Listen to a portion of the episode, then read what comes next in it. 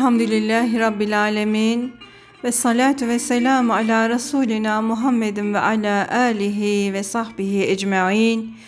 Euzu billahi mineşşeytanirracim. Bismillahirrahmanirrahim. Allah Teala'nın sevgisi, selam, rahmeti her birinizin üzerine olsun değerli Mesnevi dostlarım. 5. cilt 58. sayfadan devam ediyoruz. Başlığımız Allah sabrediniz diye buyurdu.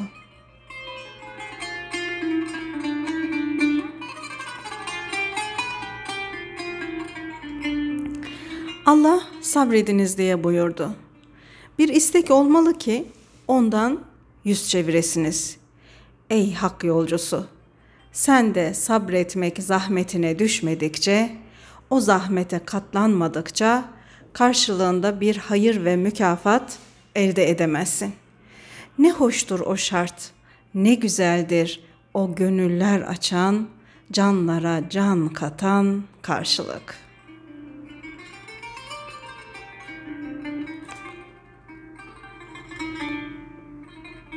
Hak aşıkının ibadetinin, amelinin, iyiliklerinin sevabı karşılığı hak tarafından verilir. Bu da hakkın kendisidir. Canlara can katan karşılık. Aşıkların sevinçleri de, kederleri de haktır. Hizmetleri de, hizmetlerine karşılık aldıkları da haktır. Bir aşık sevgilisinden başkasına bakacak olursa o gerçek aşık değildir. Onun aşkı boş bir sevdadır.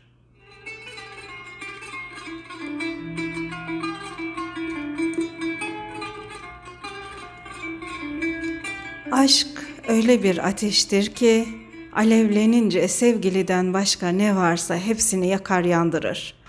La kılıcı aşkı haktan gayrısını keser siler süpürür.'' Bir bak da gör, la yoktan sonra ne kaldı?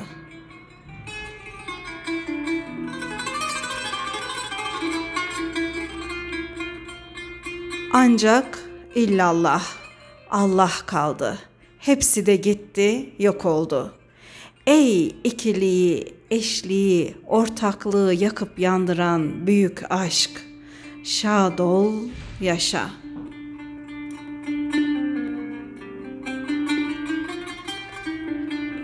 Hakikatte önce gelenlerde, sonra gelenlerde onun yarattıkları olmak bakımından hep o idi. Ancak şaşı göz biri iki görür. Şaşılacak şey, acaba onun parıltısının, tecellisinin aksinden başka bir güzellik olur mu? Bedeni harekete getiren candan başka bir şey midir? Canı olmayan bedeni yağla balla beslemeye kalksan boş yeredir.'' o artık hoş bir hale gelmez. Bu hali o canlar canının elinden bir kadeh içip de neşe ile bir gün olsun ruhani hayat yaşamış olan bilir. Ama gözü o güzellik yüzünü görmeyene, yani insani ruhun nurunu görmeyene şu duman yani hayvani ruh can görünür.''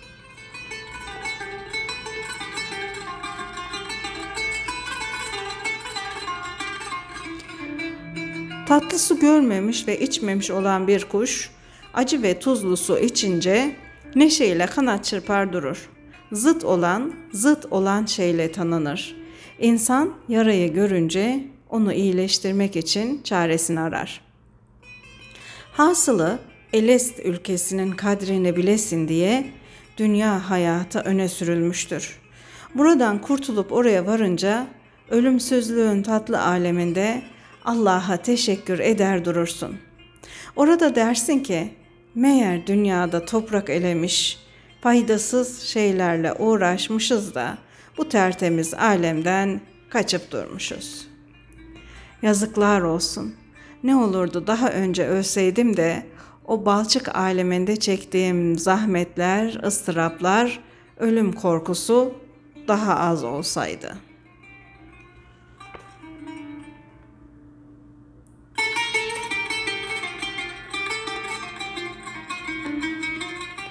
Ölümünü ölmeden önce isteyen iyi kişi ise iyiliğe ulaşmaya acele eder. Kötü kişi ise kötülüğün daha az olmasını diler mealindeki hadisi şerifin tefsiri.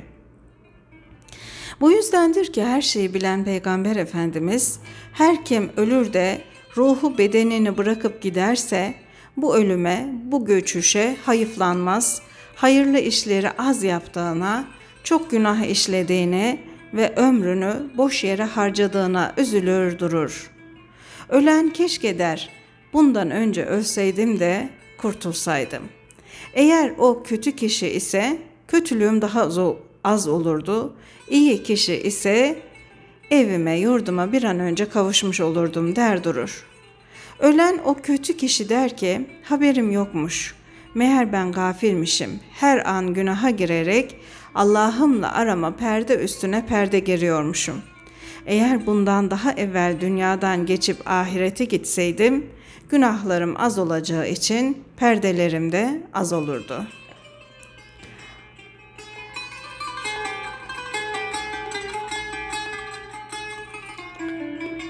Başlık Harut ile Marut'un Babil kuyusunda mahpus oldukları gibi akıl ve ruh da su ve çamurdan yaratılmış olan beden kafesine hapsedilmişlerdir.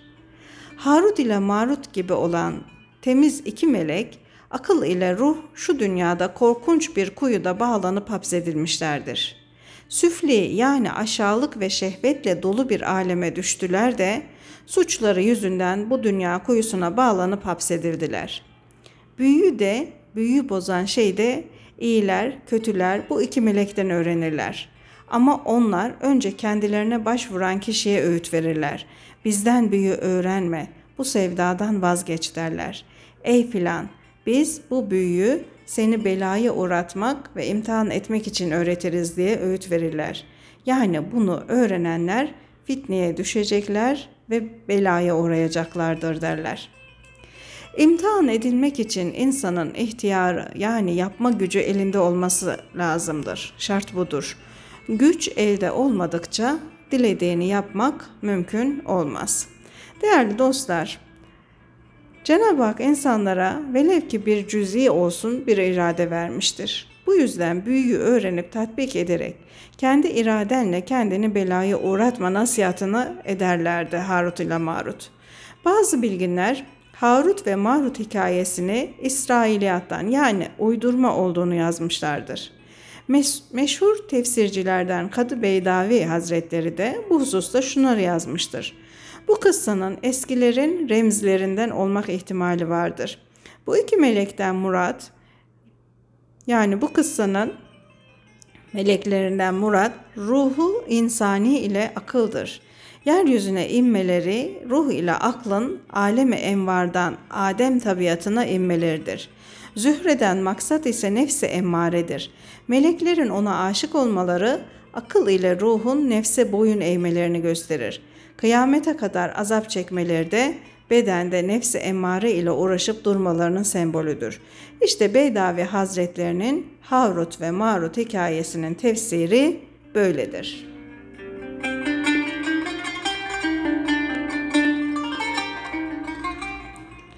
Mevlana Hazretleri de değerli dostlarımız demek ki böyle bir yorum yapıyor ki Harut ile Marut gibi akıl ile ruh da temiz iki bir melektir ve korkunç bir kuyuda bağlanıp kalmıştır diyor. Devam edelim kaldığımız yerden. İstekler uyumuş köpeklere benzer. Onlarda hayırlar, şerler gizlidir. Güçleri ellerinde olmadığından bunlar odunlar gibi yerlere yatmışlar, susup uyumuşlardır. Fakat ortaya bir leş atılınca sanki köpeklere hırs suru üflenmiş olur. Sokakta bir eşek öldü mü uyumuş yüzlerce köpek uyanır. Gayipte gizlenmiş olan hırslar onların yenlerinden, yakalarından baş çıkarırlar. Leş başında köpeklerin her tüyü ayrı bir diş kesilir. Köpeğin kendisi de hile ile kuyruk sallamaya başlar. Köpeğin yarı belinden aşağısı hile, yukarısı öfke. Şu hali ile köpek odun bulmuş zayıf bir ateşe benzer. Mekansızlık aleminden ona şuleler erişince alevlenir de dumanı göğe yükselir. Bu bedende de bu çeşit yüzlerce köpek var. Onların hepsi de yatmış uyumuşlar. Dışarıda avlayacak avları olmadığından içeride gizlenmişlerdir. Yahut insanlardaki kötü duygular doğan kuşlarına benzerler. Onların gözleri küçük külahlarla kapatılmıştır. Bu yüzden bir av avlama sevdası ile yanıp tutuşurlar. Külahlarının başlarından alınmasını ve avı görmelerini beklerler. O vakit dağın etrafında döner dururlar. Hastanın şehveti yatışmış olur. Çünkü onun aklı fikri sağlıkta ve afiyettedir. Ama hasta ekmeği, elmayı, kavunu, karpuzu görünce onları yeme arzusu ile midesine dokunma korkusu savaşa girişir. Eğer hasta sabreder de canının istediği şeyleri yemez ise onları görmesi de kendisine fayda verir. Onların hayali ile teselli bulur. Heyecana düşüş tabiatını şevke getirir. Sabredemezse hastanın o yiyecekleri görmemesi iyidir. Okun zırhsız adamdan uzak olması elbette daha iyidir.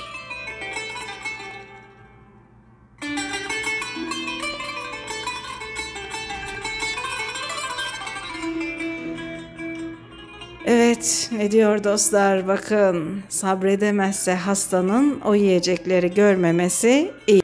Okun zırhsız adamdan uzak olması elbette daha iyidir. Kendi kusurlarını, noksanlarını görmek elbette iyi bir şeydir. Ben çocuk gibiyim yahut fitnelere düşmüş bir sarhoşa benziyorum. Elime geçecek kılıca yani mala, mülke, yüksek mevkiye layık da değilim. Aklım olsaydı, kötülüğe engel kesilseydi, kılıç elimde üstünlük aleti olurdu. İnsana güneş gibi nur saçacak bir akıl lazımdır ki, doğru yolda, hak yolunda kılınç vurabilsin. Madem ki yolumu aydınlatacak, bana doğru yolu gösterecek aklım yok, ne diye silahımı kuyuya atmayayım?'' Kılıcı ve kalkanı kuyuya atmalıyım. Bunlar benim elimde kalırsa düşmanımın silahı olacaklar. Şerhinde ne diyor bakın. Yani zengin yahut yüksek bir mevkide bulunursam şeytanın şaşırmasına, nefsimin arzusuna uyacağım için onlar bana düşman yerine geçecekler diyor değerli dostlar. Madem gücüm yok, yardımcım, dayanacağım yerde yok.'' Kılıcımı atmazsam düşmanım onu elimden alacak, bana vuracak. Ne kadar üzerinde düşünülmesi gereken bir bölüm değerli dostlar. Ne kadar. Madem ki gücüm yok, yardımcım dayanacağım yerde yok, aklım da yok bu kılıcı kullanacak. O zaman kılıcımı atmam lazım. Kılıcımı atmazsam düşmanım onu elimden alacak, bana vuracak. Başlık kendini beğenmeyen, bu yüzden kendinden kaçmak isteyen adam.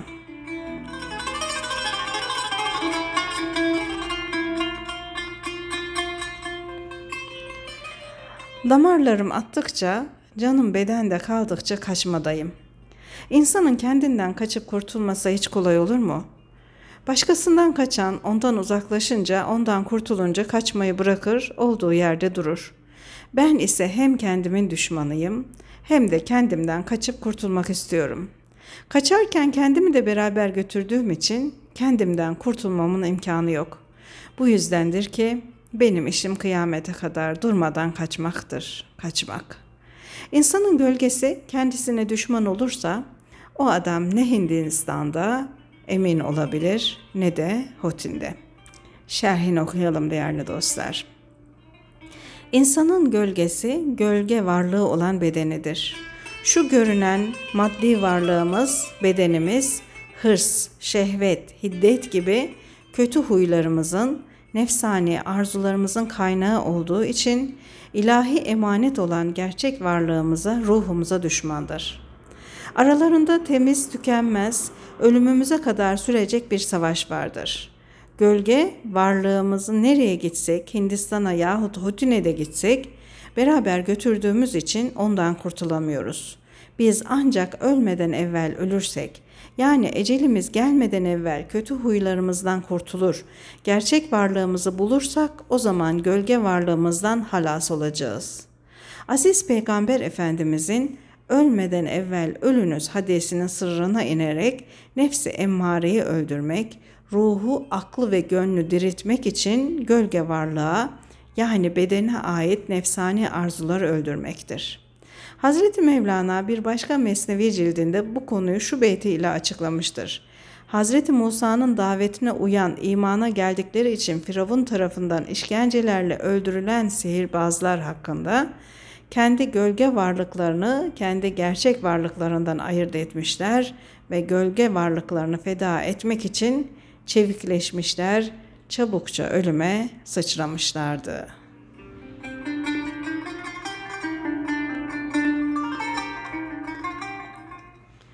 Başlık Gündüz vakti yıldızların güneşte yok oldukları gibi hakkın varlığında yok olan, kendi şerrinden de, hünerinden de kurtulan, eman bulan, kendilerinden geçen kişilerin sıfatları zaten yok olana ne afet korkusu vardır ne zarar korkusu.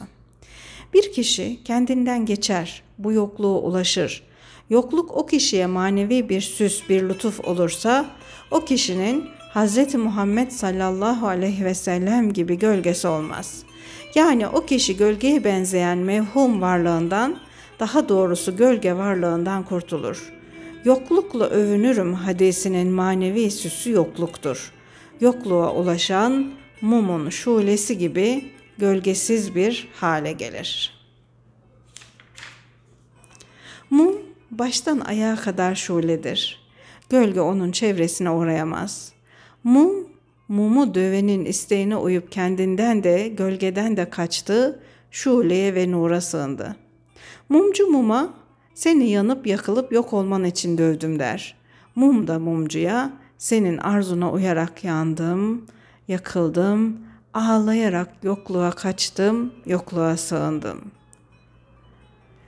Değerli dostlar, dikkat edilirse mum başkalarına kendini feda eden, kendisi için değil de toplum için yaşayan kamil insanın sembolüdür. Sanki o yok olmak için yaratılmıştır. İran şairlerinden Şehriyar'ın şu beyti bu hali ne güzel anlatır. Karanlıkta kalmış olanları aydınlığa kavuşturan mum, kendisinin yanıp yakılmasından hiç korkar mı? O kendisinin ağlayarak, eriyerek, yanarak yok olmasına karşılık topluma yararlı olmaktadır. Evet, devam edelim.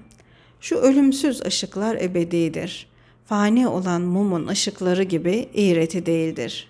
Mum tamamıyla yanıp yok olunca artık onun ne eseri, ne belirtisi, ne maddi varlığı ne de ışığı kalır. Karanlığı gidermek ve aydınlatmak için ateş mum şeklinde kendini gösterir. Beden mumu ise şu görünen mumun aksinedir. Bedenin gücü, isteği azaldıkça can mumu canlanır, can nuru artar. Yani değerli dostlar, kamil insan yandıkça onun nuru artar. Mumunsa mum yandıkça kendisi erir, yok olur. Onu anlatıyor. Can nuru gelip geçici, sönüp gidici nurlardan değildir. Beden mumunun nuru ise geçip gidicidir. Çünkü can mumunun nuru haktandır, hakkın nurudur. Can nurunun alevi baştan başa nurdur. Bu yüzden yok olmak ondan uzaktır.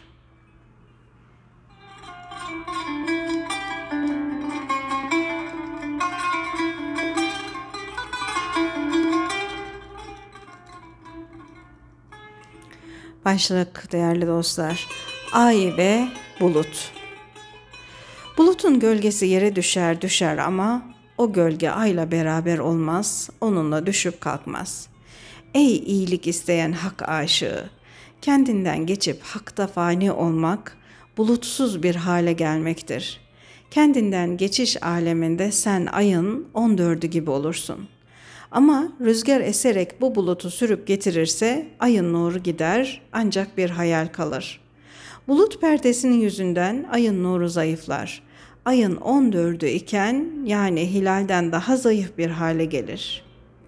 Bulutun yahut tozun perdelediği ay bir hayal gibi görünür.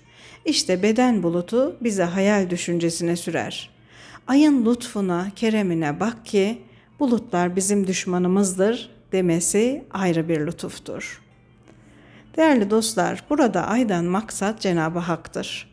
Bulut ve tozla ayı görmemize engel olan, perde olan benliğimiz, nefsimizdir. Biz benliğimize, nefsimize mağrur ve mağlup olunca onlar ayı görmemize perde oluyorlar. Onun için Cenab-ı Hak nefsin heva ve hevesi bulutlar bizim düşmanımızdır diye buyurmuştur.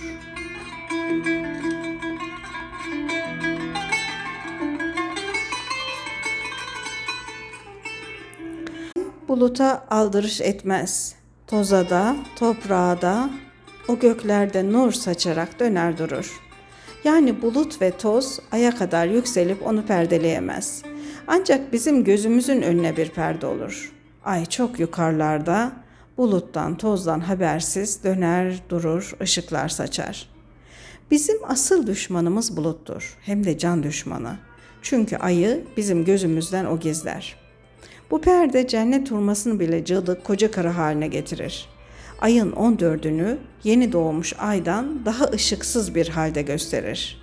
Ay yani Hak Teala bizi şeref ve izzet kucağına oturttu ve bizim düşmanımıza kendi düşmanım dedi.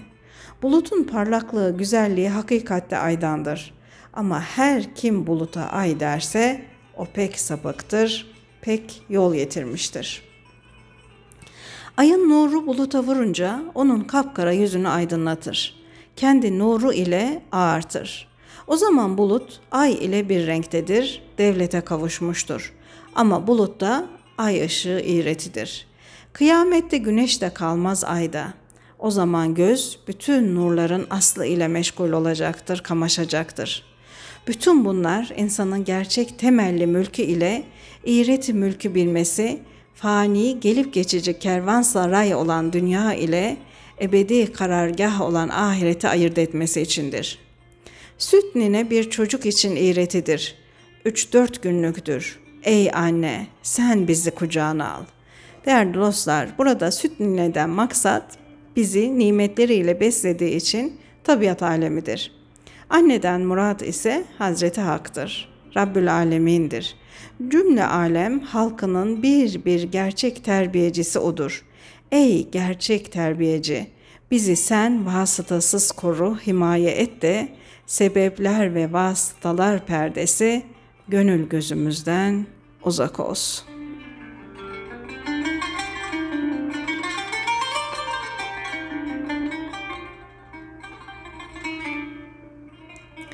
Ben ayın güzelliğini başka bir şeyde seyretmek istemem.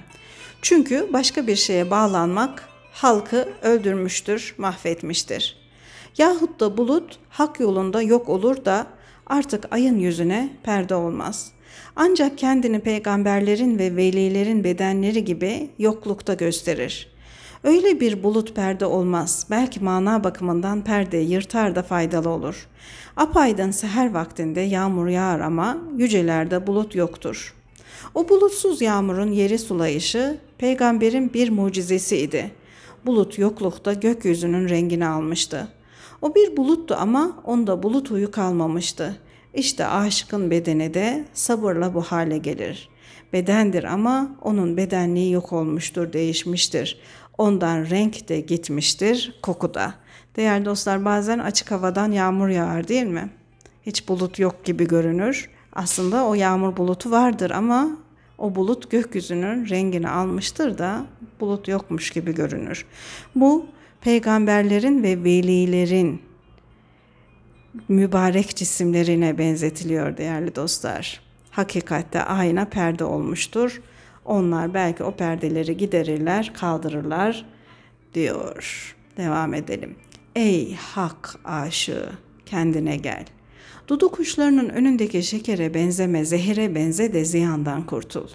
Yahut Allah ve veliler tarafından beğenilmek için kendini dünya köpeklerine leş gibi, murdar gibi göster. Hazine ve defineleri mamur yerlerde oturanların hırslarından korumak için yıkık yerlere gömerler. Ey can, sen hem lokmasın hem de lokma yiyen.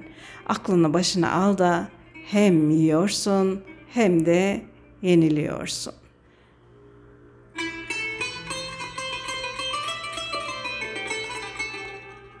Ne güzel söylüyor değerli dostlar.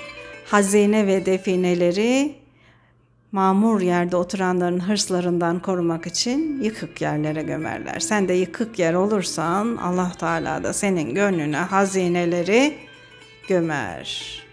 Sen aklını başına al hem yiyorsun hem yeniliyorsun diyor başlık. Allah'tan gayrı her şey hem yer hem de kendisi yenir. Çekirge avlamaya uğraşan bir kuşun ardında bulunan onu avlamayı gözeten aç doğandan haberi bile yoktur. Ey Ademoğlu sen yiyor avlanıyorsun ama sen de seni yiyecek olandan gafil olma. Eğer seni yiyecek olanı suret gözüyle göremiyorsan ibret gözü ile bak ki bu bakışla inşallah suret gözün açılır. Bir kuşcağız küçük kurtları avlamaktaydı. Kedi fırsatını buldu, onu kapı verdi. O zavallı küçük kurtları avlarken kendini avlayacak kediden habersiz bulunduğu için kurtları yedi. Fakat kendisini kediye yedirdi. Hırsız kumaş çalmaya çalışır fakat çaldığı kumaşın sahipleri polis memuru ile onun peşindedir. Hırsızın aklı evdeki eşya ve kapının kilidi ile meşgul olmakta, polistense her vaktinde ah edeceğinden gafil bulunmaktadır. O kendi sevdasına o kadar dalmıştı ki kendisini arayanı, kendisini yakalamak isteyeni unutmuştu. Evet, çayır, çimen, su içer, hava alır ama bir hayvan da onu otlar, yer. O ot hem yiyen hem yenilendir. Allah'tan başka bütün varlıklar da böyledir.'' Allah sizi doyurur fakat kendisi yemez. O ne yenir ne de yer. O et ve deri değildir ki. Değerli dostlar burada Enam suresinin 14. ayet-i kerimesine işaret var. Mealen orada Allah Teala şöyle buyuruyor. Allah'tan başka yerleri ve gökyüzünü yaratan, kullarını yedirip doyuran fakat kendisi yemeyen birisi var mı? Onu dost edineyim. De ki ben Müslüman olanların ilki olmaya ve müşriklerden olmamaya memurum. Evet. Yiyen ve yenilen bir mahluk pusuya girmiş bir yiyiciden nasıl emin olabilir? Yenen şeylerin emin olmaları sonunda mateme girmelerine sebep olur. Ey hak yolcusu, sen git de yemeyen ve yenilmeyen Allah'ın kapısına sığın.'' her hayali bir başka hayal yer durur. Her düşünceyi de bir başka düşünce otlar yer. Evet değerli dostlar. Allah'tan başka her şey hem yer hem de yenilir. Bir başkası tarafından yenilir. Her hayalde başka bir hayalle yenilir, düşünceyle yenilir. Sen diyor, ne yiyen ne de yenilen olan Allah'a kul ol. Onun yolunda ol. Onun yolcusu ol. Rabbim bizi o yolun yolcusu eylesin inşallah. Burada sohbetimizi bugünlük bitirelim. Allah'a emanet olun. Sağlıkla, sevgiyle, hürmetle kalın efendim.